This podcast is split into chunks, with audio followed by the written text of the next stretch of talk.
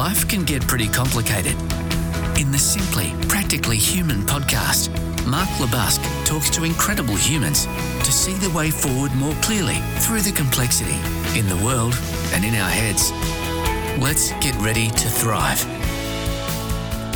Hey, g'day there, fellow humans. Mark LeBusque here for the Simply Practically Human podcast, the short, sharp, solo, self indulgent version, a Friday version that comes out. And this week, uh, let me start. I might share a couple of things that have gone on in the last week or so, which is lots of work. I've been traveling around a bit Perth, uh, Sydney, got to go up to my hometown, Mildura, catch up with my good mate Gregor, who I write about in this upcoming Mark's Musings, my fortnightly uh, little newsletter that I drop out, and hang out with some really good people up there, watching the river slowly rise. It's due to rise a lot more with all of the flooding that's going on in our home state of Victoria at the moment tried to combine a bit of work with a little bit of uh, leisure and enjoyed some time. It's been a while out in the golf course with a great friend of mine, Grant Beggs from Prestige Staffing up in Mildura. He's a great supporter of uh, of the work I do. Got to meet some people I haven't seen for a while, which is always good. And back into it this week. And I guess this week's short, sharp, solo, self indulgent version is all about what I'm going to call the teacher becoming the student. And I've had a a pretty cool experience just today, which I wanted to talk about reasonably briefly, but hopefully it leaves a powerful message with you. And the message is that even though you might be seen as I was called in the last two days in the room, the expert in the work that we were doing, it doesn't mean I shouldn't be open to the opportunity for me to learn and to learn from the people in the room. And I've said many times about this podcast that this is the greatest learning laboratory for me in the last four or five years because it's given me a chance to speak to some amazing human beings with different backgrounds, different experiences, from different walks of life, with different perspectives. And I've been able to learn a hell of a lot. And it happened again today. And it was a really powerful moment for me because, as you know, I've been doing this stuff for eight years. I've been running this program that I uh, ran today for about seven of those eight years. And I could have the mindset that I've got it pretty well nailed. That people come into the room, I call it structurally unstructured. There's no agendas and whatnot, very little PowerPoint. But in my mind, I've got a a structure that works and certain things happen at certain times, even though we don't see that on an agenda sheet with the times and things next to it. But today I had an experience where I became the student and being taught by 13 other human beings who'd come along as the students but became the teachers. And, and it was a really, really incredible experience for me. So basically what happened was that we were we were discussing the concept of trust. And I have some views around what trust should be and how trust should be given and given implicitly, even though I know that's challenging because myself and I'm sure others um, have um, had their trust broken or breached in some way. And maybe we've been the culprits and the perpetrators of that as well at different times. But effectively, we do an activity where rather than trust being used as a throwaway line, what I'm looking for the group to do is to make a choice. And that's a choice between the three elements of trust. And really, it's all about them getting to the point where they share within the group their trust killer. So, which of these elements of trust, if it was broken or killed in some way, would be hardest to come back from for them? So, I explain it to them. The first element is motive, which is about having someone's back. The second element is capability. Can you do the job? And the third element is reliability. Do you do what you say you will? Because I have lots of conversations with people who just simply roll out, I don't trust someone. I don't trust my boss. My boss doesn't trust me. I don't trust my people. And when I ask them the question about what don't you trust, they usually just say, I don't trust. And I don't think that's good enough. I think that's a throwaway line. So the objective behind the activity is, is something you can take back to your people and not to try and get the consensus about what we all should agree on is the most important element of trust, but it's it's for you as a manager or as a team member to hear and understand what trust means to others so you can be really conscious of that in your day-to-day dealings with them. So we had 13 or 14 people in the room. I literally say to them, if motive is it for you, you come and stand at a particular point. If it is capability, you come and stand at another point. And if it's reliability, you stand at another point.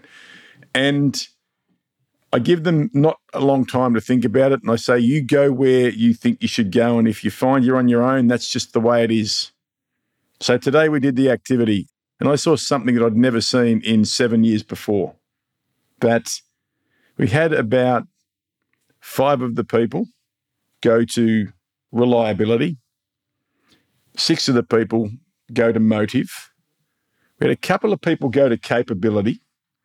And then there was just one person who stood out the front next to me and they didn't go anywhere. And I guess what was interesting was that I asked the question of that person, so why haven't you gone anywhere? And they said simply because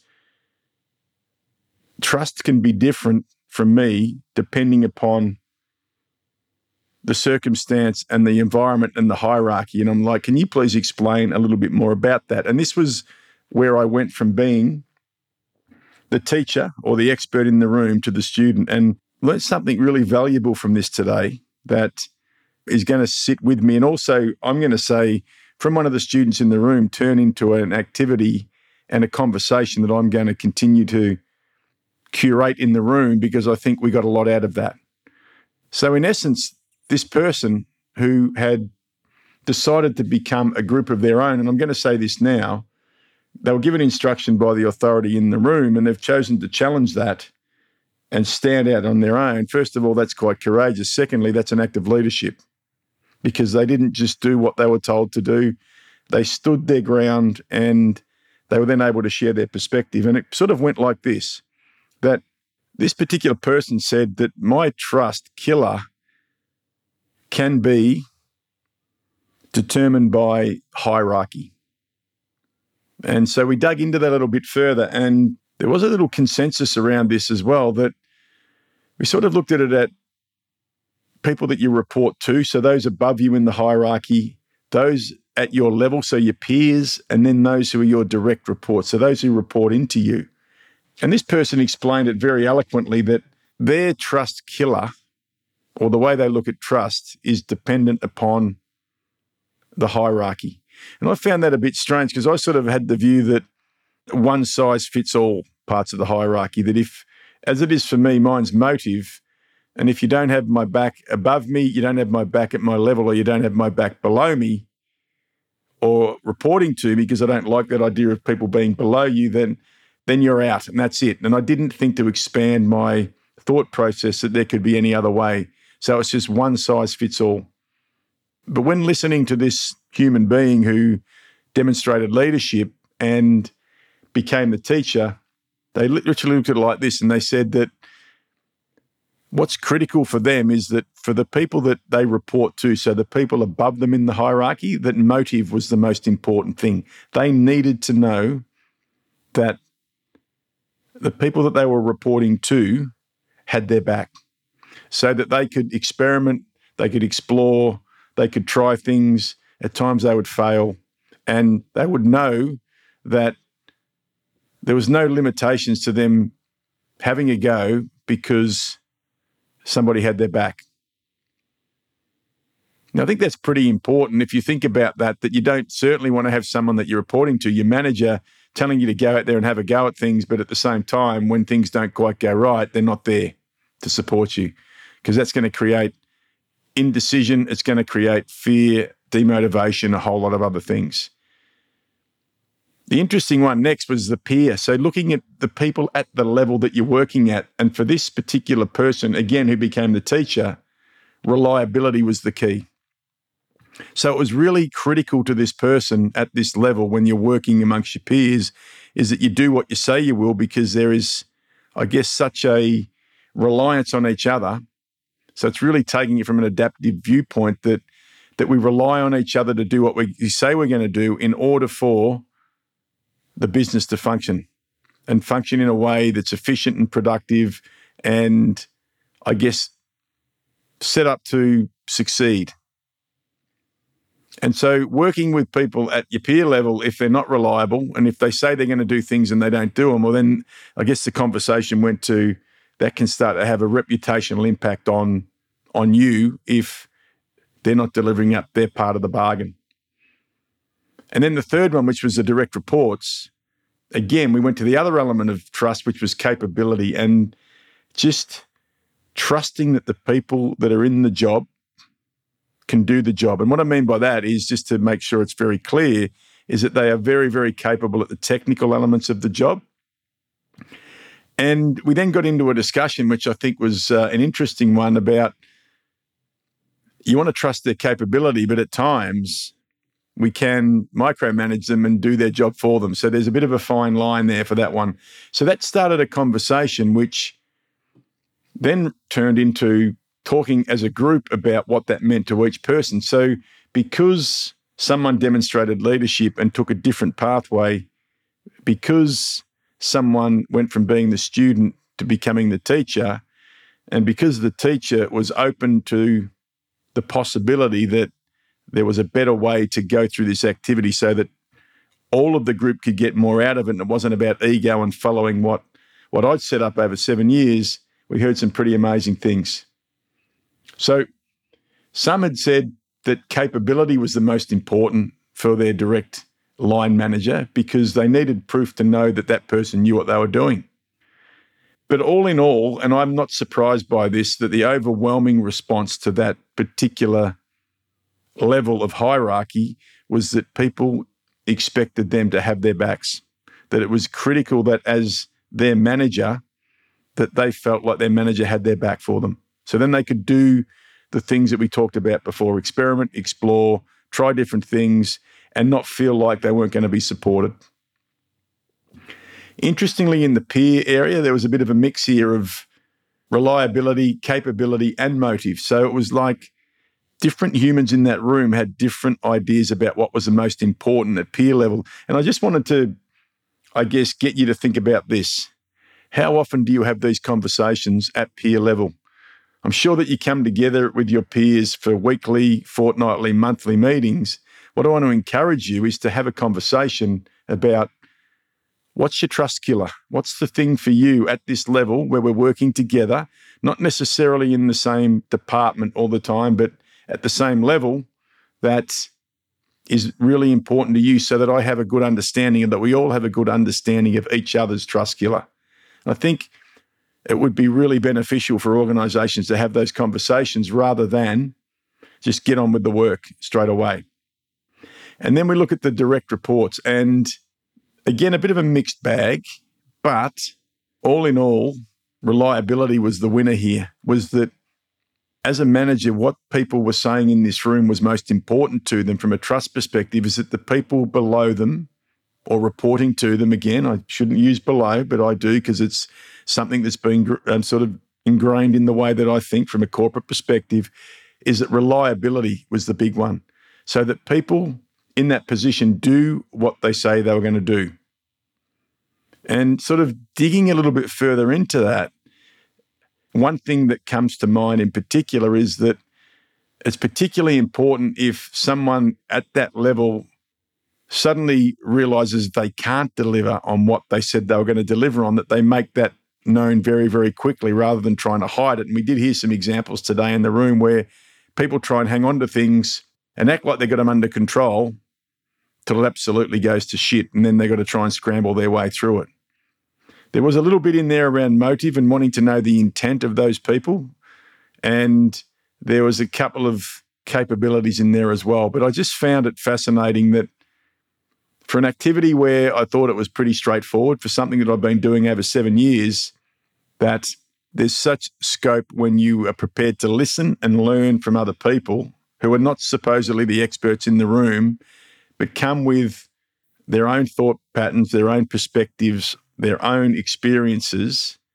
And I heard some amazing experiences, by the way, over the couple of days that you can be open to the possibility that not only have you learnt, but you've now got something, as I know I have. And uh, there was a conversation about royalties on this and trademarks and whatnot, but certainly something I'll be using in the future and something I would strongly encourage anyone listening to this who's in a position where they're in a in a hierarchical position where they have people reporting to them, that they should have the conversation with their team about what their trust killer is. Is it capability? Is it reliability? Is it motive? And why is that? We're not looking for consensus, as I said before, fellow humans. We're looking to understand people. Also, at a peer level, taking that opportunity in your next meeting to have a conversation about what trust means to you. So, again, you can build that understanding. And then finally, as the manager, allowing the conversation amongst you and your direct reports about the same thing and sharing openly with each other about what trust means to you so that you are absolutely rock solid understanding of how your people, how your peers, and how your managers see trust. So that's sort of it for the episode this week. It's going to be a short and sharp one, but I just want to give you this challenge and I want you to think about this as I close this one up.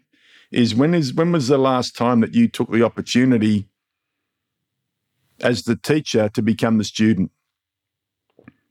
And I think that's something that you should heighten in your awareness, those moments where you can choose to shut that down. I could well have said to that person today, no, you need to go and find yourself in one of those groups so that the activity flows as it should flow and that everything's under control. And me, as the authority or the expert in the room, is controlling the room. Or you could become the student and sit there and let it play out and listen to the conversation and then create another conversation that opens up a new learning and a new way of doing some work to create and get some further insights than what you would have got before this. And I'm now talking about seven years of doing this work. So take the opportunity to become the student and not always be the teacher. Hey, if you love this one, again, short and sharp, give us a rating, five stars, it'd be lovely. And give us a little comment on why you loved it.